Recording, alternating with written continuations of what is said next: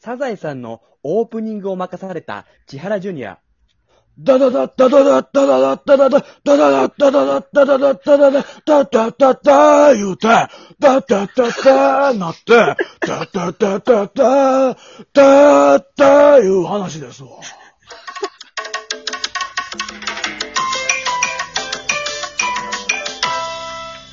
なんでジュニアに任せたんだよ。なんで俺やねん。やり忘れいいたよね。なやり忘れた。政治、政治やろい。や、大丈夫、ちげえよ。 曲あんだから、あそこ。さ、さ、というわけで、お二人さん。ほいほい。きょ今日もね、僕が企画を持ってきました。お久しぶりあでご、ざセいまレす。ンの企画ね。前回ね、3つのエピソードのうち、1つだけ嘘が混ざっているという企画をやったの覚えてますかああったね。。結局全部あれ嘘っぽく感じちゃったけどね。まあ、あれはちょっと申し訳なかったんですけども、今日はその第2弾と言いますか。はい今はいはい。回は3つのエピソードの中から1つだけ夢の話が混ざっていると。三つ中一つが夢夢ねね。そう、2つは本当で1つが夢。そりゃわかるでしょ、聞いたら。その夢の話を2人にちょっと当てていただきたいなということで。なるほどね。よはろい、しいはでいし。ょうか。じゃあまず一つ目の話なんですけど。あの、俺昔から100羽のカラスを紐にくくりつけて空を飛びたいって夢があった。この前夢よのうや話のく、中で夢が出てきてるややこしいんだようやく100羽集めることができたのよ。すっごかったんだから、大変で。で早速ね、こう紐をくくりつけて、まあ、飛べるか不安だったんだけど、結構スムーズに上空に行けたのよ。鳥のあからでね。そうそうそう。あ。そしたらちょうど目の前に100個の風船で浮いてるおじさんがいたのよ。 まさにそう、カールじいさんみたいなね。あったけどね、おじカさんがいたール D さんと空飛ぶ家ね。おー、すげーと思って、挨拶しようと思って近づいたら、コントロールできんだねパ。ンパンパンパンパンパンパンパンパンってカラスが ね、あの、おじさんの風船割り始めちゃって、やばいやばい。おそうそうそう。やばいやばい、おじさん落ちちゃうと思って焦ったんだけど、最後に一つ残った赤い風船で浮き続けてたのよ、そのおじさんが浮。力すごいな。すげえと思って、浮力すごいからおじさん軽いな。すっげえと思って、興奮して、おじさん100個もいらないんじゃないですかって。一つで受けるんじゃないですかって言ったら、おじさんがにっこり笑ってなんか喋ったんだけど、そのタイミングでカラスが一斉に泣いてなんて言ってるかわからなかった。そしたら、なんか、向こうからパタパタパタってヘリコプターが飛んできて、そのタイミングでね。うん。で、何事かなと思ったら、ウーバーイーツですって言っえて、あの、おじさん上空で頼むんだって思ってすげえと思ってたの よ。そしたらさ、ドライバーよのりに人よがって、よりによってね、お待たせしました、つけ麺ですつって、いや、テーブルいるやつと思 って、テーブルいるやつ頼んじゃダメだよ、空でと思って。何ですか、それつって。俺、しょうがなく、俺がつゆ持ってあげたんだけ ど。いや、これ、おじさんね。おじさん、これ僕いたからよかったですけど、いなかったらどうしてたんですかって聞いたら、にっこり笑ってなんか言ったんだけど、そのタイミングでカラスが泣いて何て言ってたか分からなかった。コミュニケーション難しいんだ。そうそう。でね、食べやすいようにこう、つゆをおじさんに近づけたんだけど、その瞬間手滑っちゃって、つゆ下に落としちゃったんだよ、俺が。おああ、あーごめんなさいごめんなさいって言ったんだけど、おじさん顔真っ赤にして下降りてっちゃってたのよ。あ、コントどうやっローて降りルでてったんだろうね、あコントロールれ。でちょっとずつ空気抜いて降りてったのかな、あれ。わかんないけど。パーンってなりそうだけどね。そう。うわ、申し訳ないなーと思いながら、俺もね、下降りてって、どうやって降りてったか覚えてないんだけど。ほら降りてったんだ。あの家帰ったんだけど、あの、家が全焼してたんだ。えもうえ、跡形もなく。おやばいじあゃん。ー終わったなと思って。パッと庭の柵見たら、赤い風船がくくりつけられてたわ。そ怖っそのおじさんがもしかして、つけ麺の落とされた怒りで、一頭みたいなことかそれが見はえい、たら。二つ目いきまーす。絶対夢だ、今の。感想ことの前か、あ簡単じゃんの、夢であってほしこいしの前エスカレね。ーターでね、静かにしてもらっていいあ、ごめん。あ、こごのめん前なさい。エスカレーターで上登ってたのよ。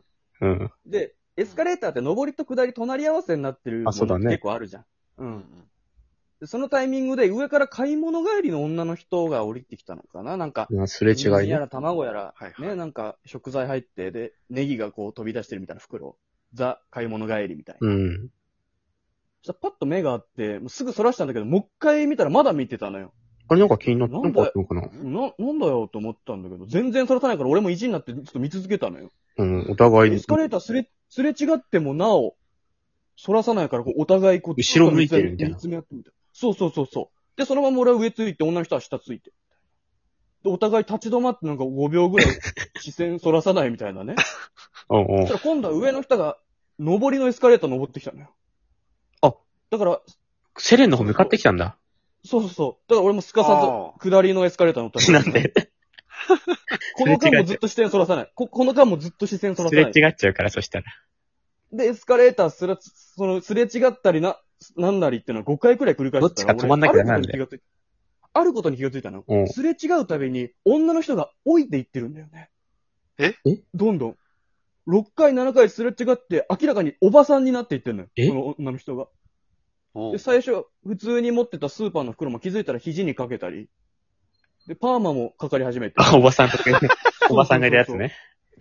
で、おやおやと思って、ふとスマホの画面見たら、俺は俺でめちゃめちゃ若返ってんのよ。えなんか13歳くらいになってて、服もブカブカになっちゃってて、え、どういうことだこれ続けてたらね、おばあちゃんと赤ちゃんになるぞと思って。うん。そしたらおばさんが下でピターって止まって、これなんじゃミンバトンなのよっつって。これなんじゃミンバトンよ、これあなたっつって。これこのままおばあちゃんになっちゃうじゃないのよっつって。どっか行ったのよ。でね、俺も小さくなっちゃったけど、まあ、しょうがないと。思って、13歳ぐらいになっちゃったけど、うん。家帰ったら、家全焼してたのよ。で、パッと庭の柵見たら、ネギがくくりつけられてたわ。夢だっていいな、これは。焼かれてんじゃうんん。えー、どっちかが夢なのか。夢だとしてもうん。結構数奇な夢だけどね。うん。絶対に家は全焼してるんだな、じゃあ。三つ目は、この前街中でゆずの北川悠仁さんとぶつかっちゃったのよ。街中でうんすごい偶然。うん。で北川悠仁さん転んで足すりむいちゃって。うん。あーごめんなさいって言ったんだけど、立ち上がってどっか行っちゃったのよ。うん。んで、家帰ったら案の定家が全焼してたの よ。急展開でパッと庭見たら、相方の岩沢浩二さんが柵に寄りかかって たわ。これが、の、この三つだね。どれがゆ、この中で、本当が二つで夢が一個だもんね。いや、そうなんだよ。ちょっと難しいかな。実家が2頭全焼させられてるってことだ少よね。なくそとうなもんね。だよね。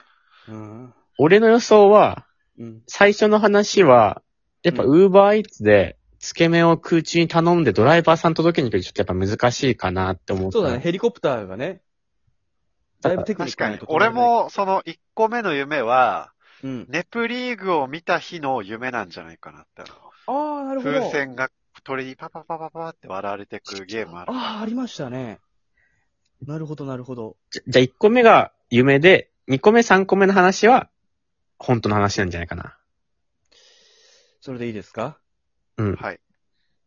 これ本当に申し訳ないんだけど、うこん。 れ全部本当なんだよ。 3って思えてんじゃん。